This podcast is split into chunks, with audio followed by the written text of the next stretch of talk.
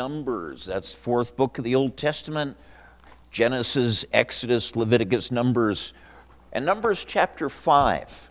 Numbers chapter 5. Most of you know that on Sunday mornings, unless the Lord intercepts with something else, uh, we've been going through the life of Moses. Again, it was Moses that God used to deliver Israel from Egypt. And then it was Moses that God used to, delect, uh, to direct Israel through the wilderness. And so we're learning about this man, Moses.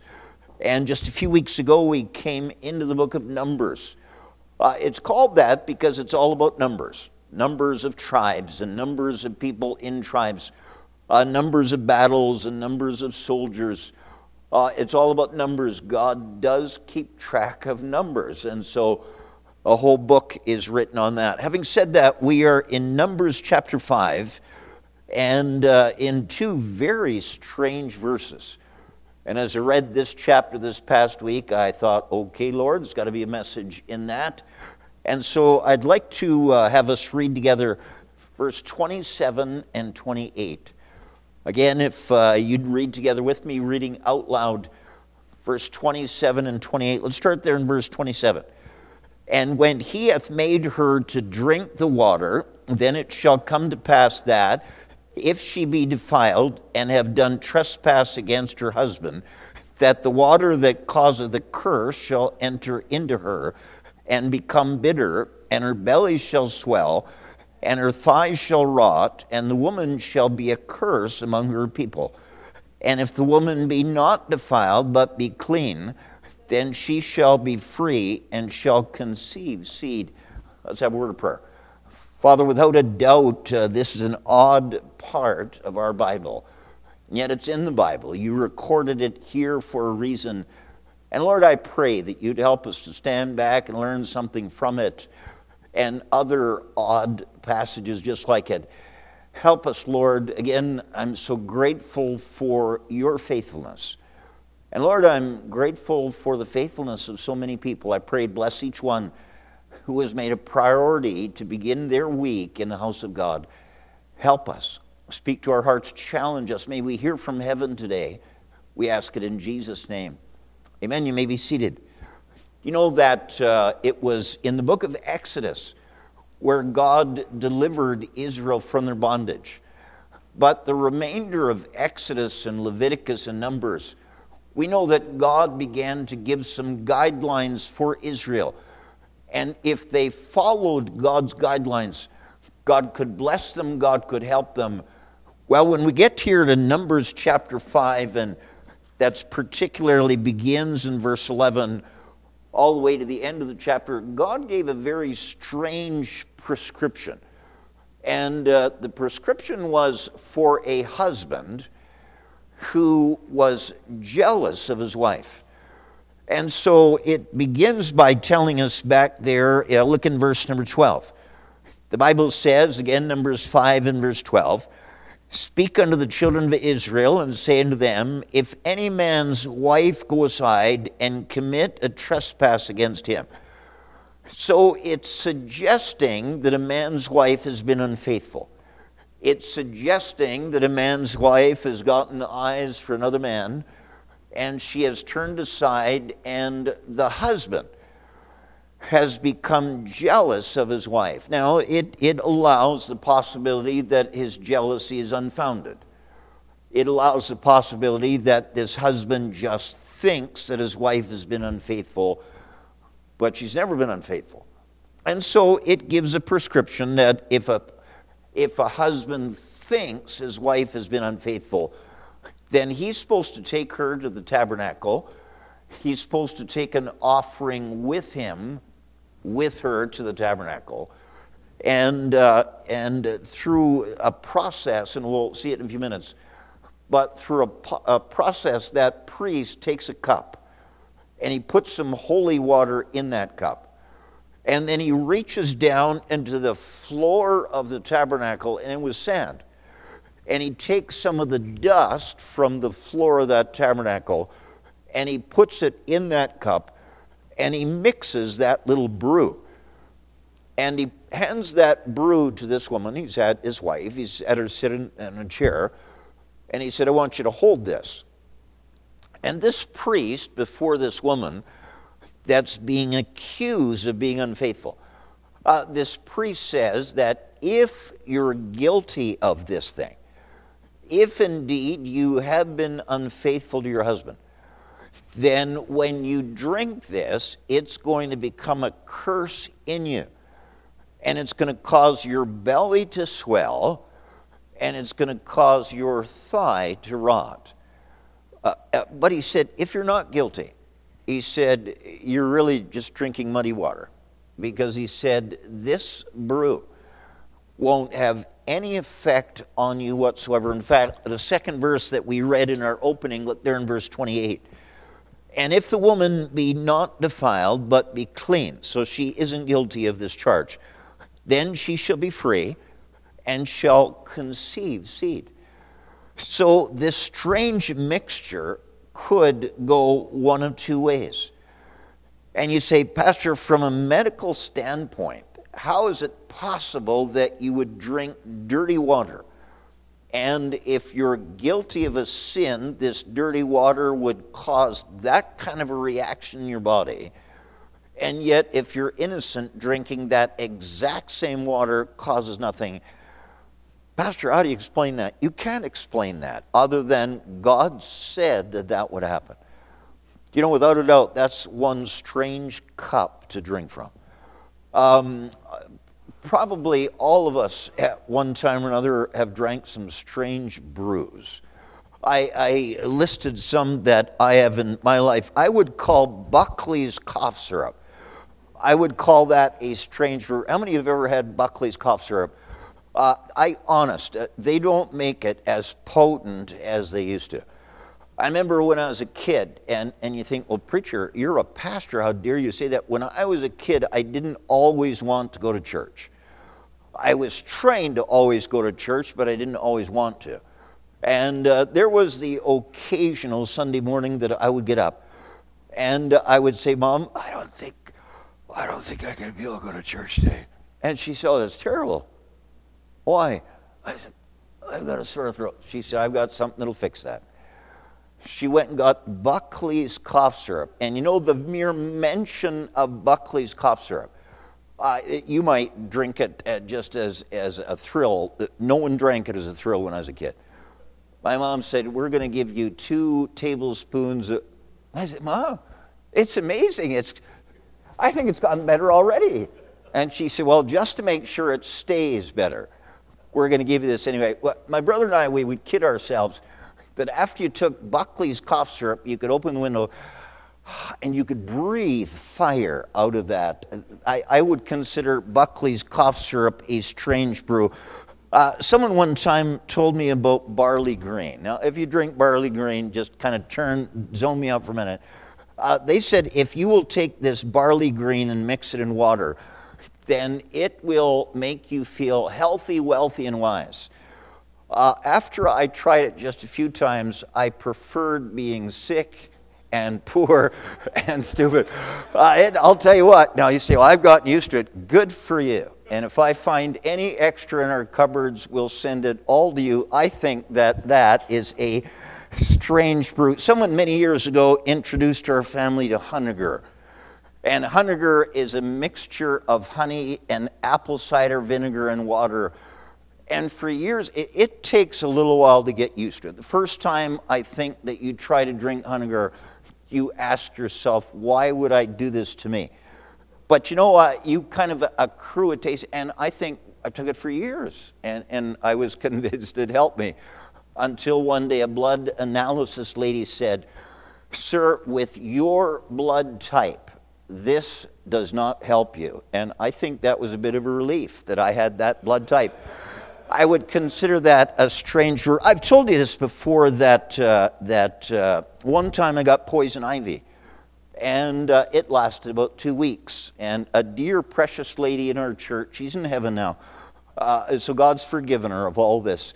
Uh, but she came to me and she said, uh, I could tell you how to get rid of poison ivy. And I said, How's that? And she said, If you will take three or four cloves of poison ivy, and if you will put them in your mouth, chew them up, and swallow that, it'll make you all better. And, and I didn't know, I, I thought of that question that Joshua asked the angel of the Lord in Joshua 5 Art thou for us or against us? That question came to mind, and, and she was as sincere as you could be. And I said, Thank you. that's when she told it to me in the church. And uh, I think uh, a couple days passed, and she said, Have you tried it? I, I forgot all about the conversation. I said, Have you tried what? She said, Eating some cloves of poison ivy. I said, You know what? I just haven't got around to it yet. And she said, Okay. The next morning, she knocked on our front door. My wife wasn't home, and so I met her at the front door, and she had a little Ziploc baggie of cloves of poison. Listen, these things caused me trouble for two weeks. Why would I want? She said, Pastor, this will help you. I said, Well, thank you. I took it, I thought I would just take it over to that round bin that we have in the kitchen. And, she said, No, I'm not leaving until I see you take it this was going to take more than the sleight of hand to pull this one off. And so she came in, she followed me right into the kitchen, and I thought, Lord, uh, there's no getting out of this one. And I get, and I put those cloves in my mouth, I chewed them up, and I swallowed them. Pastor, what happened next? I ushered her to the door, and I thanked her for how kind she was in helping me. When I shut that door, I went back to the kitchen and I began to, I'm sure I had gallon, if not gallons of water. Now, the poison ivy did go away in a few days.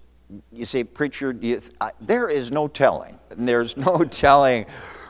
Uh, the better question is Would I ever try that remedy again? No. And when I told my father in law what I did, he's looking for stuff on his son in law. When I told my father in law what I did, he said, Listen, don't tell anybody that you are related to me. I would call that a strange brew. Uh, when I was younger and my stomach could handle it, I would, I would go to 7 Eleven and mix all the different flavors, and we called it swamp water. Now, maybe you used to drink that. I've come to the age where I'm a little wiser. I call that a strange brew. I call that a strange brew.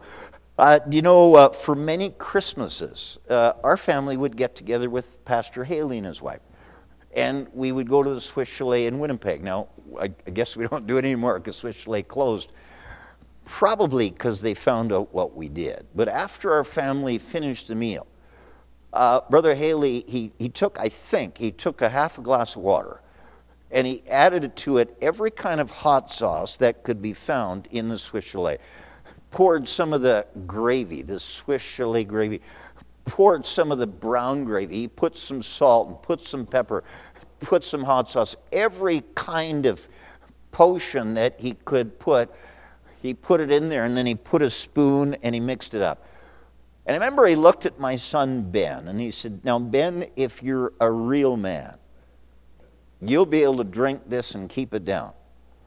I already attested, I said, I'm not, I'm a mouse, I pass, But Brother Haley and Ben drank of this brew, this strange brew, and listen, I, if you asked them, maybe they were sick to their stomach, they didn't let anybody know.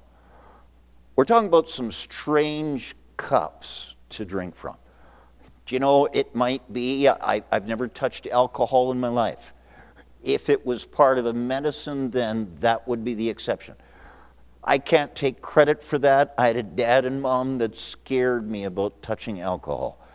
But maybe there's some here that in your lost days, you had some strange brews that you drank.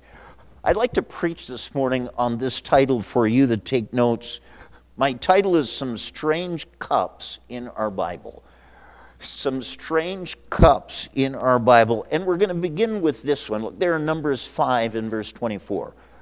Again, Numbers 5, verse 24, and he shall cause the woman to drink the bitter water that causeth the curse, and the water that causeth the curse shall enter into her and become bitter. You'd have to admit that this is one strange cup that's identified in the Bible. Do you know, it turns out to be one of the many rituals that those Jews were prescribed in their Jewish life. God told them that if a married man thought, now I have to emphasize the word thought, he had no evidence that his wife had been unfaithful. He had no uh, substance that he could have put his fingers on. Uh, but back there, if you would, verse 14. Numbers chapter 5 and verse 14, and the spirit of jealousy come upon him. So this cup had to do with jealousy. And it says, and the spirit of jealousy come upon him, and he be jealous of his wife, and she be defiled, or if the spirit of jealousy come upon him, and he be jealous of his wife, and she be not defiled. And so it could go either way. And uh, here, these hus- uh, this husband, he's got the idea that his wife has been unfaithful. And so, sure enough, he was told to bring her to the priest. Now, again, he was supposed to bring some kind of an offering. Look at verse 15. The Bible says, Then shall the man bring his wife unto the priest, and he shall bring her offering for her. The tenth part of an ephah of barley meal he shall pour no oil upon it, nor put frankincense thereon, for it is an offering of jealousy. And so, again, this husband who suspected that his wife had been unfaithful, uh, this began this process. And uh, as that priest, uh, again, took that holy water and put some dust in there and mixed it up, he would then hand that cup to this wife who was being accused. And he would say to her, he would say, God has prescribed this. If you have been unfaithful to your husband, then this will bring a curse upon your life. If you have not been unfaithful to your husband, then there will be no curse that follows this. So, this cup could bring a cursing or it could bring a blessing. Pastor, how could it bring a blessing? Because God promised that if she was innocent, that she would, uh, God would bless her with a child. And uh, yet, uh, tradition says, and, and I'm not sure how much we can count on tradition, but tradition says, look there in verse 23, Numbers 5 23. And the priest shall write these curses in a book and he shall blot them out with the bitter water. So again, this, this priest, after he's just told this wife, if you have been guilty, then drinking this will bring a curse. If you are innocent, it will not bring any curse. Then you know what the priest told that woman that she was supposed to say? Look at the end of verse 22. It says, And the woman shall say, Amen, Amen. That was putting her confirmation on what this priest just said. Well, then the priest would write in a book this curse. And this priest would take some of the water that was in that cup and, if you would, sprinkle it on what he just wrote as a curse. And then he would hold that book that he's just written over that cup until those words that were written with that water, that, that little mixture too would run in that cup. And then he'd make her drink it. And you'd say, well, preacher, I don't believe in all that hocus pocus. This is God. God said that cup would either bring a curse or bring a blessing. You say, well, oh, preacher, how do you explain that? We can only explain that because God said that that would happen. And again, if she was innocent, look again at verse number 28. And if the woman be not defiled, but be clean, then she shall be free and shall conceive seed. Again, I'm preaching this morning on some strange cups in our Bible. And if you're taking notes, the very first strange cup in our Bible is the green eyed cup of jealousy. The green eyed cup of jealousy. You know, you say, Pastor, why would you preach on that this morning? Well, first of all, it's our next text. If we're going to preach through the, these books, we're eventually going to cover it all. But you know, there's some practical truths that we find in this story. Could I give you some things? First of all, God's curse is upon those who are unfaithful outside of their marriage. Listen, if you are married this morning, then God expects you, sir, to be faithful to your wife. And, ma'am, if you are married this morning, then God expects you to be faithful to your husband. And God makes it very clear that if you aren't faithful to your wife, to your husband, God's curse is upon you. That hasn't changed in the 3,500 years since that was written. I know that society says it's okay. I know that this generation has approved of infidelity. I know that the Hollywood has put their stamp on that kind of lifestyle. But could I remind you that God has not changed his mind since God had this chapter written? God expects you and I to be faithful to our husband and to our wife. And uh, we live in the 21st century, and, and the world would laugh at what I'm preaching. But I need to remind you, if you're a Christian, that God doesn't laugh at it. God was prepared to make a woman's, uh, uh, her, her belly uh, swell and her thigh rot. And you say, I thought that we serve a loving God. God is a loving God. But God hates sin. Uh, over there in 1 Corinthians 7, we won't turn to it if you write the reference down, 1 Corinthians 7, verse 1 and 2. The Bible says it is good for a man not to touch a woman. Nevertheless, to avoid fornication, let every man have his own wife, and let every woman have her own husband. Outside of a marriage, you have no right to touch. Outside of a marriage, you have no right for a relationship. Outside of my marriage and your marriage, you have no right to shop around to look for someone else. God's curse is upon somebody that does that. That's why we uphold high standards in dating. Because in dating, if you begin to touch one that you're not married to, you are on a path that's going to lead to disaster. That's why we preach fidelity during marriage. And uh, why? Because if you show an interest in somebody else you're not married to, you have now stepped on a path that's trouble. I'm saying God expects you, sir, to be 100% faithful to your wife. And God expects you, ma'am, to be 100% faithful to your husband. Bible says marriage is honorable in all, and the bed undefiled, but whoremongers and adulterers God will judge. Uh, I say, first of all, God's curse is upon those that are unfaithful outside their marriage. Now, it might not happen right away. You know, the second truth that we learn from this is God will bring that sin to the surface. Again, God will bring that sin to the surface. Uh, we're not told how long before this man brought his wife to the tabernacle. We're not told how long before she committed it, if she committed it. We're not told if this was week old news, if this was month old news.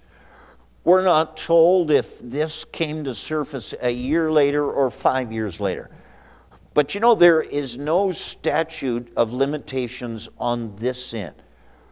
And I understand what I'm saying. There, there are folks that have done this kind of thing in the long, long past. And they think that time has a way of fixing this kind of sin. May I say to you that if you have this kind of sin in your past, if I have this kind of sin in my past, time will not fix it. It takes a repentant heart. David was guilty of this sin.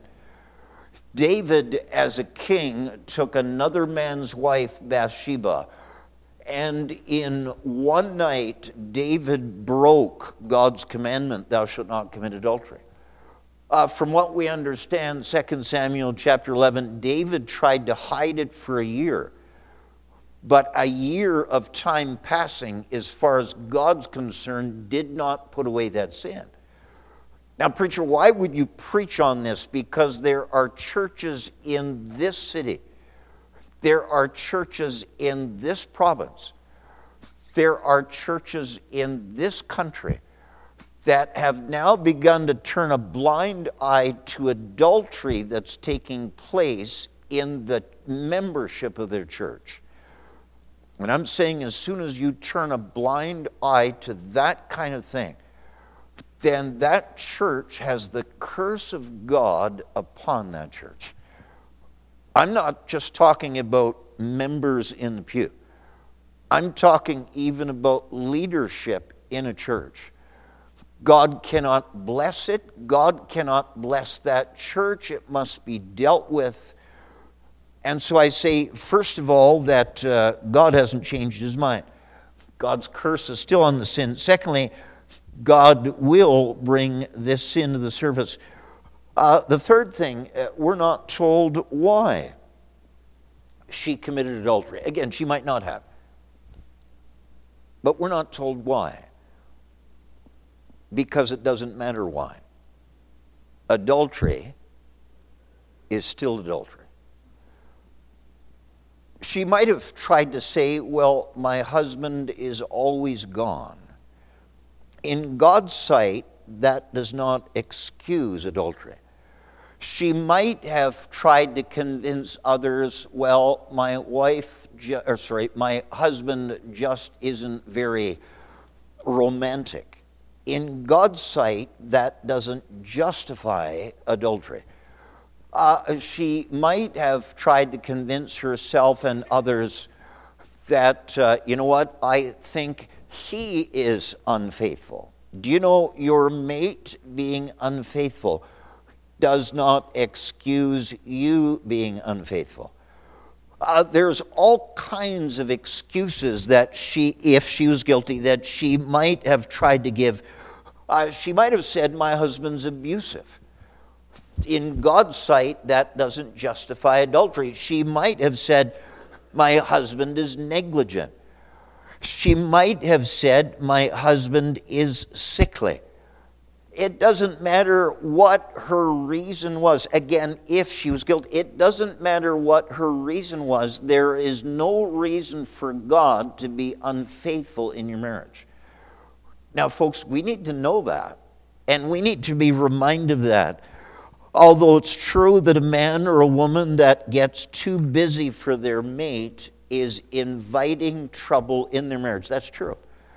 Although it's true that uh, any man or woman who uh, thinks that they are above temptation, so goes to places that are tempting, they are setting themselves on a path of trouble. I'm saying, third, we're not told why she committed adultery because it doesn't matter why. I give you four things. We're, we're just trying to get something practical from here. Uh, not only is adultery still a sin, not only God will bring that to the surface, not only we're not told why she committed adultery, uh, could I say this? If she was innocent, she had nothing to hide. If she was innocent, she had nothing to hide. Uh, the interesting thing is, uh, we aren't told why he was suspicious. Remember, he had no grounds. He had no concrete evidence. Uh, maybe this man uh, saw uh, his wife uh, uh, spending an unusual amount of time talking to some other man. Maybe this husband saw that. Uh, maybe this husband looked on his phone bill. I'm sure they had phone bills back then.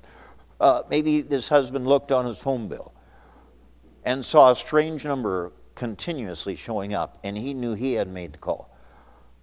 Maybe this husband saw some picture of another man that she had in her purse. Uh, we're not told why. But could I say, if she was innocent, she wouldn't have feared investigation?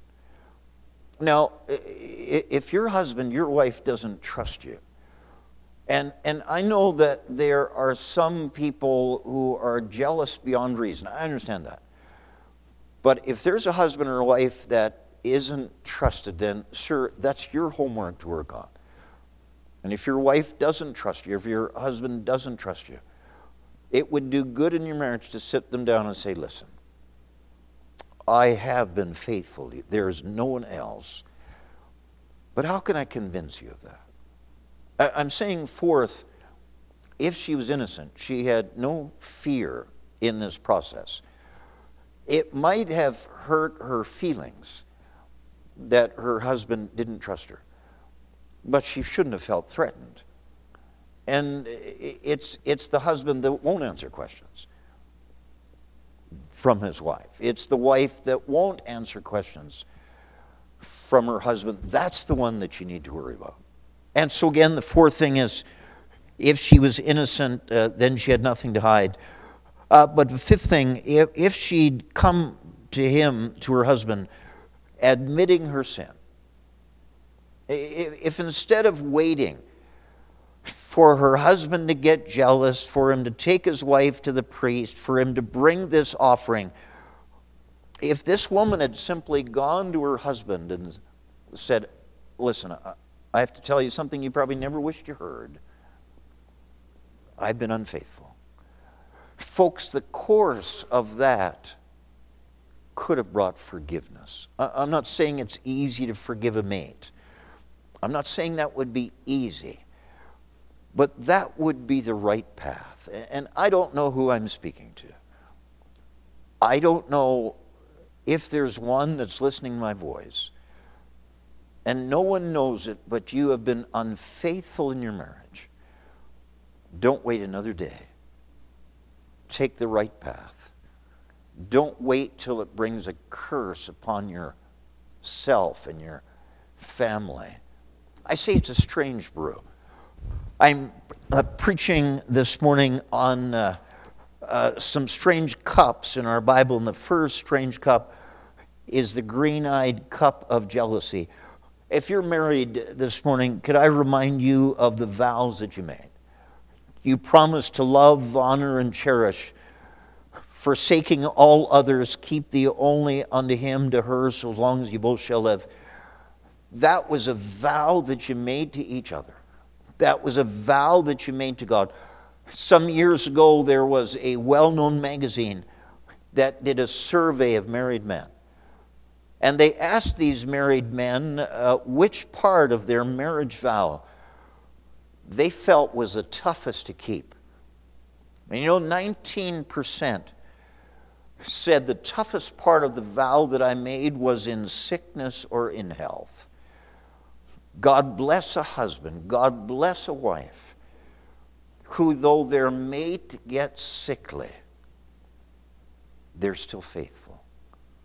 God bless you for it. May that be true about each one of us. May we not use the excuse of their sickness why it's okay for us to look around. Uh, 19, another 19% that were surveyed said the toughest part was to love them for richer or for poorer. Some of them said, Since I got married, I got poorer. And so they said, That's the toughest part. But you know, that's 19 plus 19. Do you know that 60% of those men that were polled, 60% said the toughest part of their marriage vow was to forsake all others? Listen, when you got married, when I got married, when you tied the knot, when you said, I do or I will, when you exchanged rings, when you signed that marriage license, your shopping days for someone else were over. And I know that this is a very tempting, provocative, promiscuous world. But there shouldn't be a day started where you don't ask God in prayer, God, help me to be faithful to you. Help me to be faithful to my mate. And you say, well, preacher, I, have I've never actually stepped out and been unfaithful. But you know, you can be unfaithful with your eyes. You can look at things that you should never look at. The Bible says over there in Matthew chapter 5 he that looketh upon a woman to lust after her hath committed adultery in his heart already with her. I'm saying that there shouldn't be a day that passes, sir, and there shouldn't be a day that passes, ma'am, if you're a Christian, that your morning prayer doesn't include God, to help me to be faithful to you all day. God, help me to be faithful to that one that I married. It's a strange brew. Now, God's not making people drink that stuff anymore. How many would we see walking around with a swollen belly and a rotten thigh if it were? But God expects fidelity in your marriage. I say we're looking at some strange cups in the Bible, and the very first cup is a green eyed cup of jealousy. The world might say, well, we're just seeing if we're compatible, and that's why we're living together. I can't tell you in this last few years of the number of preachers, I'm talking about my crowd now, the number of preachers and the number of evangelists, the number of missionaries, that it's come to the surface that they were guilty of this very kind of sin. God hates it. And folks, we need to hate it too. I give you a second strange brew, uh, strange cup. Look there, if you would, in Proverbs chapter 23. Proverbs chapter 23. Well, preacher, I, I don't understand how this is fitting for a Sunday message. It's in the text. And I think the more that this world pushes their, their lifestyle, I think we that are preachers better start pushing back. The very first cup that's strange is the green eyed cup of jealousy. Uh, could I give you a second cup? Look there in Proverbs 23 and verse number 31. Again, Proverbs 23 and verse 31 Look not thou upon the wine when it is red when it giveth his color in the cup, when it moveth itself aright. Uh, at the last it biteth like a serpent and stingeth like an adder. The first cup was a green eyed cup of jealousy. If you're taking notes, the second cup is the red eyed cup of liquor. If you take a cup of liquor to your lips, you have invited the curse of God upon your life. Now, now uh, we're wading into something that a lot of contemporary Christians are going to put up a wall and say, I can't believe that you'd preach against that. I've talked to some preachers over the last couple of months about various things, and you'd be surprised how many independent Baptist churches are struggling with this idea that liquor should never be touched. I talked to a preacher, if I mention his name, you'd know him, but his name is not necessary for the illustration. This preacher recently implemented in his church some requirements of leadership for his church. He said, I, I have not put this out for all the membership. Uh, he said, I certainly hope they would follow it. But he said, I put out uh, requirements for leadership. He said, Sunday school teachers, and of course, deacons, of course, pastor of any kind of leadership in the church.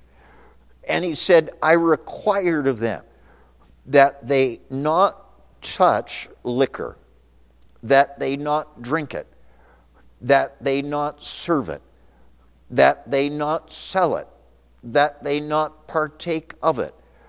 And he said, at the end of my list of requirements, he said, I told them that I need this back by a certain date, signed by you, that you will not, and that was just one of several things. And I said, what, what are some of the others? He talked about being faithful to the church and, and, and reading the Bible and having devotions. And, but he said, Brother Carlson, you wouldn't believe how many leaders won't sign it. They don't want to hand it back. And I said, What do you think it is? He said, I already know what it is for two of them. It's liquor. He said, They have convinced themselves that a social drink once in a while is okay. Would you look there again at Luke or sorry, Proverbs 23 and verse 31? The Bible says, Look not thou upon the wine when it is red. The writer of this said, Don't even look at it, leave alone, don't drink it. He said, Don't look at it, leave alone, don't touch it. He said, Don't look at it, leave alone, don't serve it. He said, Don't even look at it, leave alone, don't sell it. Folks, that's a pretty stringent and a pretty obvious statement in the scriptures if you're not even to look at it. Do you know there are many people that now don't see anything wrong with it? Could I say to you that the Lord sees much wrong with it? Uh, somebody has called uh, liquor the devil in liquid form. Do you know liquor has drained more blood because of violent fights?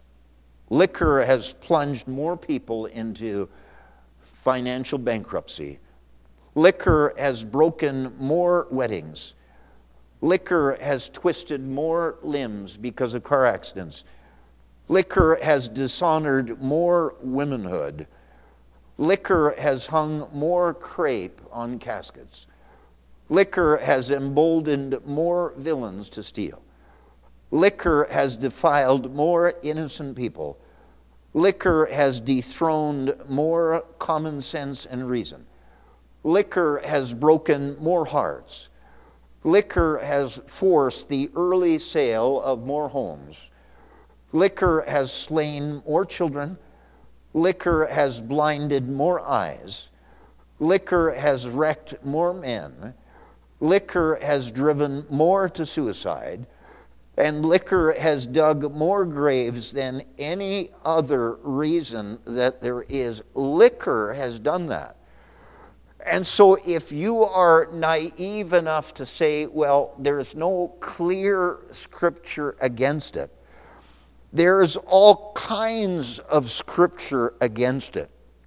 Look not thou upon the wine.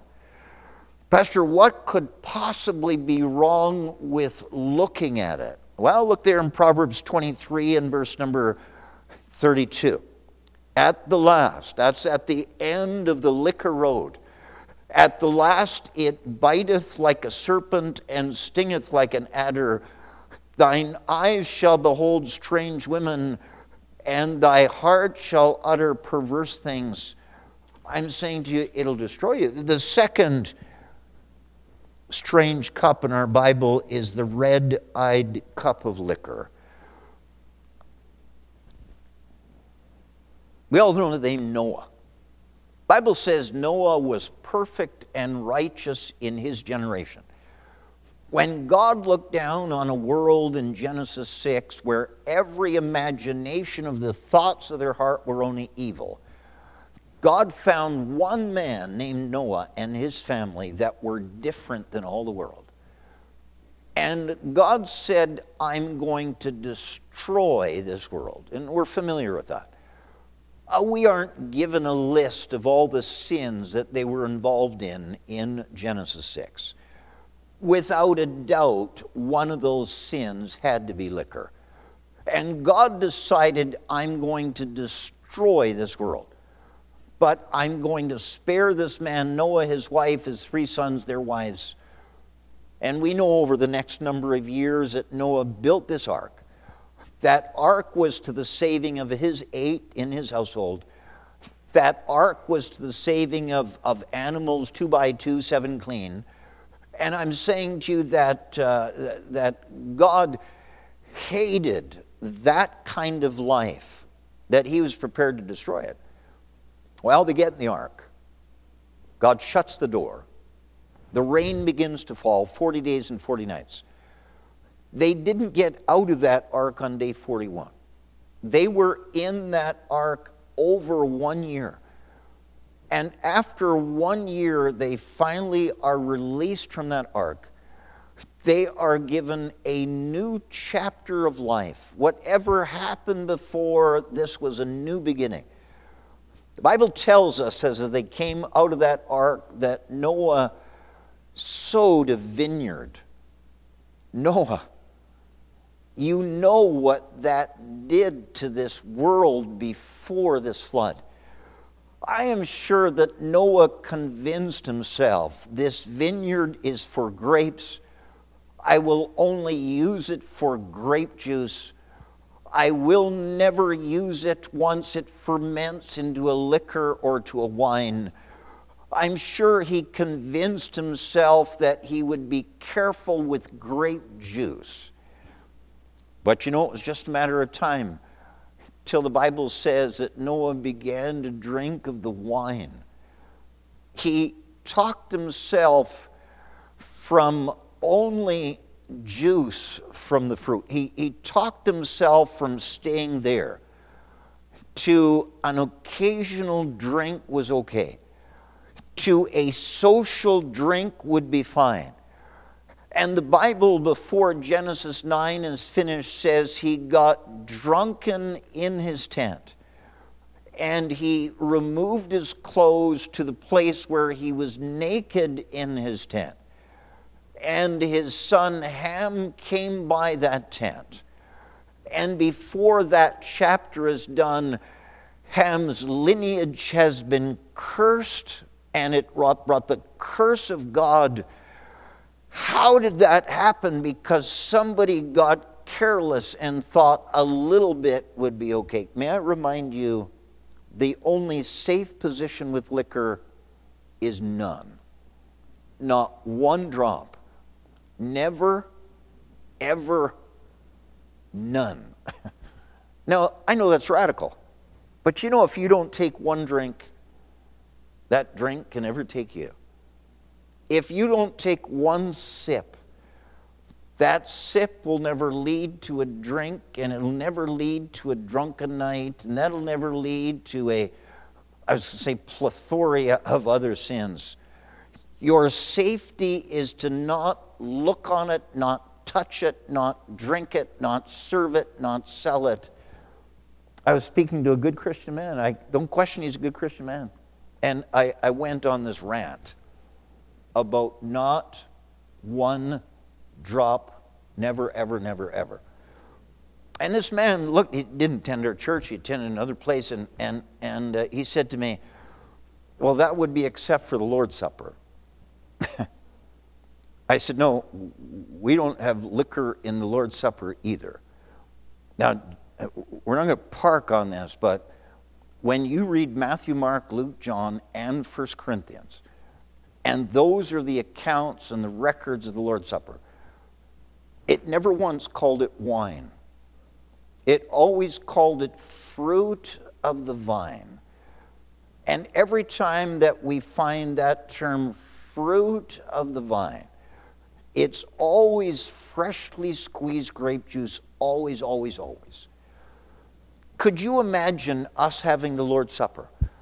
Could you imagine us serving intoxicating wine in the Lord's Supper?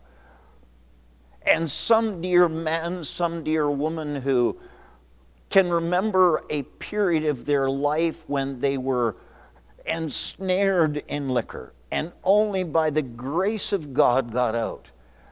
Could you imagine them being snared back into it by the Lord's Supper because somebody foolishly used intoxicating wine? And so when the man said, except for the Lord's Supper, I thought it's on. It's on. Folks, don't touch it. Not one drop. Why would you throw away a good Christian heritage that you can pass to your children because of liquor. I say the second strange cup is the red eyed cup of liquor. Well, preacher, I, I, I, can't find any clear verse. Proverbs 20 and verse 1 Wine is a mocker, strong drink is raging, and whosoever is deceived thereby is not wise. Proverbs 23 and verse 20 Be not among winebibbers, among riotous eaters of the flesh. Proverbs 23, verse 21 For the drunkard and the glutton shall come to poverty, and drowsiness shall clothe the men with rags. Habakkuk chapter 2 and verse 15 Woe unto him that giveth his neighbor drink, that putteth thy bottle to him, and makest him drunken also 1 Samuel chapter 1, verse 14, and Eli said unto her, this is unto Hannah, and Eli said unto her, How long wilt thou be drunken? Put away thy wine from thee. And Hannah answered and said, I have drunk neither wine nor strong drink, but have poured out my soul before the Lord. Count not thy handmaid for a daughter of Belial. Folks, Belial's the devil. And here, Hannah was being falsely accused of having drunk, drinking. And she said, Don't count me as one of the daughters of the devil. I've not touched it, I've not gone anywhere near it. I say uh, that one verse, it says, Woe unto you. know the word woe, it means stop. I don't ride horses. I'm told if you train a horse and you say whoa, it stops. You know the word woe means stop. It means don't go a step further. Ahead is sorrow and misery and trouble and pain. How many verses have a woe associated with liquor? Woe unto them that rise up early in the morning that they may follow strong drink, that continue until night, uh, until night, till wine inflame them. Woe unto them that giveth his neighbor drink. It's woe. Stop right there. Don't go any further. Now, I have to say these things because there is a new generation, even in this church, you are being bombarded by every kind of media that a little liquor is okay. It will rob you of the joy of your home. It will drive you to do foolish and unholy things. I read about these two young men. They went to a zoo in Calcutta, India. It was back in January of 1996. These young men were in their 20s and they crossed over a moat that surrounded the tiger's enclosure. In there was a 13 year old Royal Bengal tiger. Why would they cross it? Well, they wanted to put a marigold garland around the neck of that tiger as a New Year's Eve greeting. Sorry, a New Year's greeting. And, and people watched. And they watched as these two young men inside that tiger's cage were weaving around the front of that tiger with a garland in their hand, trying to put it over the neck of that tiger. Well, the tiger lunged at one of them. And when he lunged at that one, the other decided, I'll protect my friend. And so the other one started kicking the tiger in the face. So the tiger released the first and attacked the second one and killed the second one. And a bystander said, I saw it all. The tiger turned and jumped on the other young man and put its jaw around the man's neck, and within moments he was dead. What would cause two 20 year olds to do that? Liquor. Liquor will take your reasoning, it will take away your inhibitions. Liquor will cause you to do things that you otherwise wouldn't do. It'll cause you to curse God. It'll cause you to look at other women. Or ladies, look at other men. I'm saying that is the curse of liquor.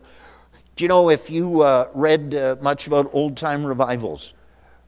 There were great preachers like Billy Sunday and Sam Jones and Mordecai Ham and Cyclone Mack that they would make a point at least one night in their meetings and preach against what's wrong with a dirty liquor bottle. And because of that preaching, it literally made counties go dry.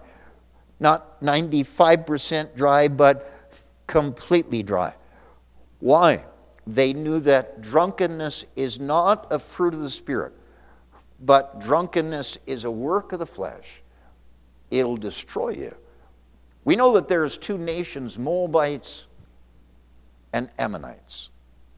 Do you know those two nations are the children of Lot? When Lot, with his daughters, because of liquor, he impregnated his own daughters. Folks, liquor will destroy you. Now, I, I say, preacher, who are you preaching? I have no idea. Maybe in your refrigerator, back on the bottom shelf, maybe right tucked in the back, Maybe you've got a couple of cans or a couple of bottles. you are going to destroy your home. Well, preacher, it's just for social occasions.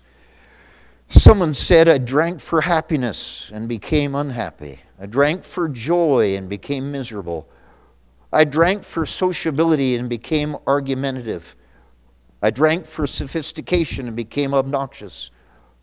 I drank for sleep and woke up tired. I drank for strength and felt weak. I drank for confidence and became doubtful. I drank to make conversation easier, but I slurred my speech. I drank to feel heavenly, but I ended up feeling like I was in hell. If you're a young person looking still to marry, when you find out that he drinks or she drinks, keep looking. Head down the road. You say, oh, preacher, it's just an occasional. That's what Noah thought. We can celebrate. We came out of the ark. I give you a third thing. I'm done with this, and I'm out of time. Look there in 1 Corinthians 11. Again, we're looking at some strange cups in our Bible. Now, if you are not convinced these are strange cups, and you'll hesitate to uh, warn your children. If you understand that these uh, can bring the curse of God on someone's life, then you will warn your children. And I recognize when our children are out of our home, all that we have is a power of influence. I understand that. And, and sometimes we wonder if we even have that left. But may I say to you, in, with every ounce of energy that you have, we need to keep faithfulness in our marriage so our children will. And we need to keep the liquor out of our homes in hopes that our children will.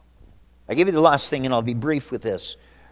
1 Corinthians chapter 11, verse 28. 1 Corinthians chapter 11, verse 28, but let a man examine himself, excuse me, and so let him eat of that bread and drink of that cup. There's another cup. Do you know there's a number of other cups? We won't see them. I'll but mention them. There's a cup of suffering.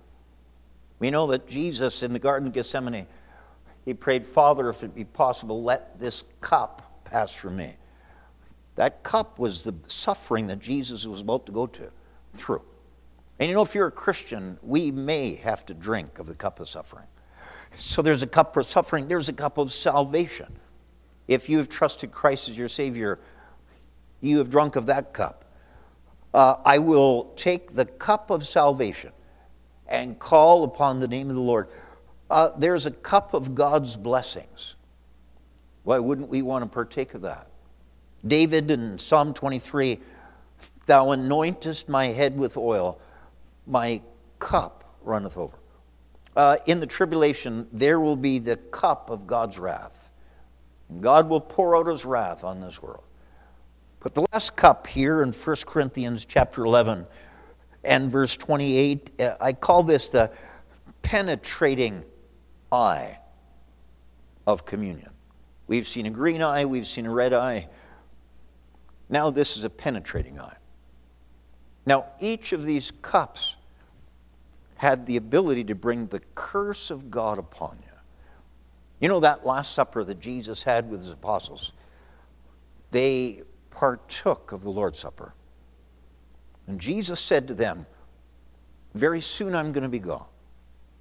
And I want you to repeat this. And in a church setting, we're given instruction by the Apostle Paul that we are from time to time consider the Lord's Supper. We do it around here about every four months. But uh, when we take those elements, the Bible says we're first supposed to examine ourselves. We're supposed to first look into our heart and ask ourselves if everything's okay.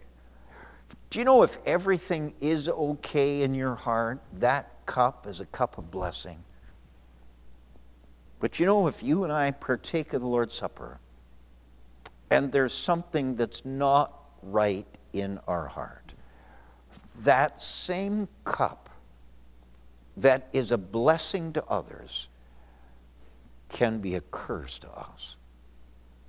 A lot of times, Christians in their life, they just get into a ritual. And if some lost person says, Why do you start your day with Bible reading? Hmm, I, I don't really know. We've just always done it this way. That's a ritual. Why do you pray, bow your heads and pray every time before you eat? I, I don't really know. That's just a ritual. Why is it that you go to church three times a week? I don't really know. That's guess it's just a ritual.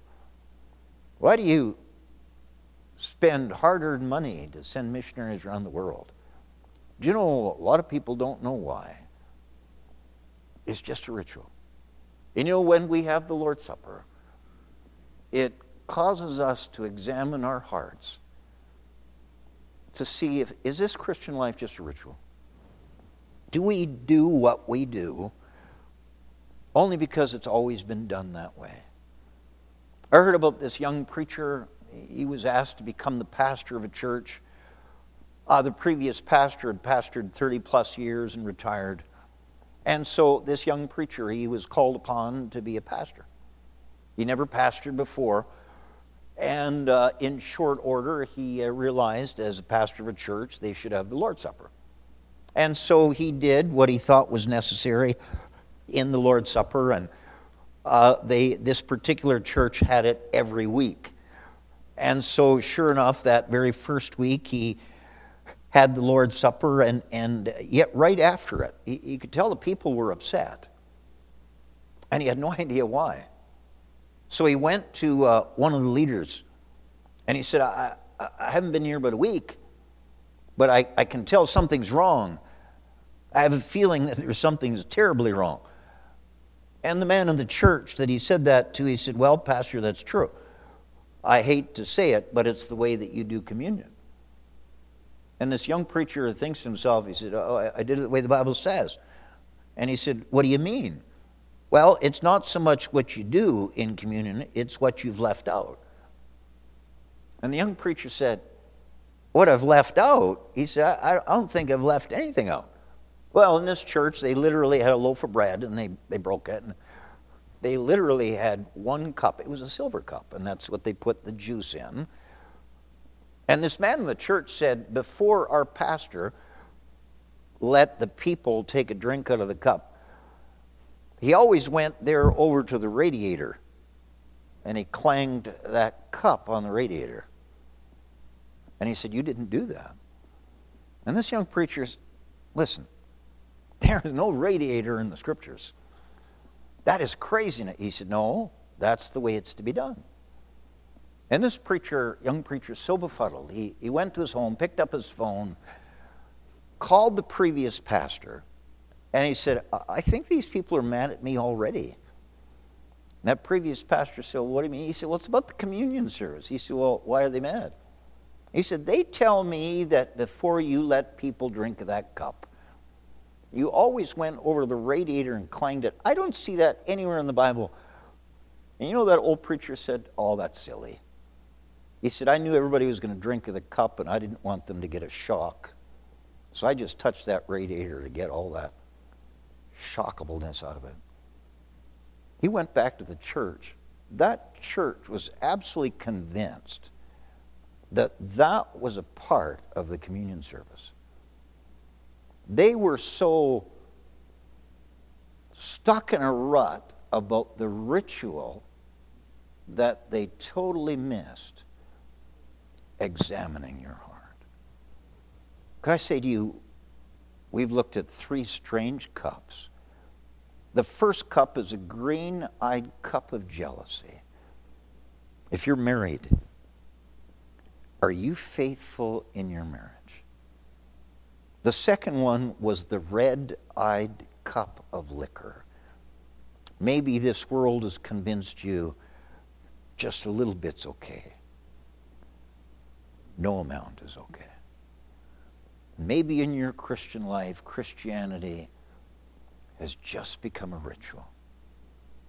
And if somebody asked you, why is it that you do what you do? Always done it this way. The only way we've ever seen it. You need something that's more personal than that.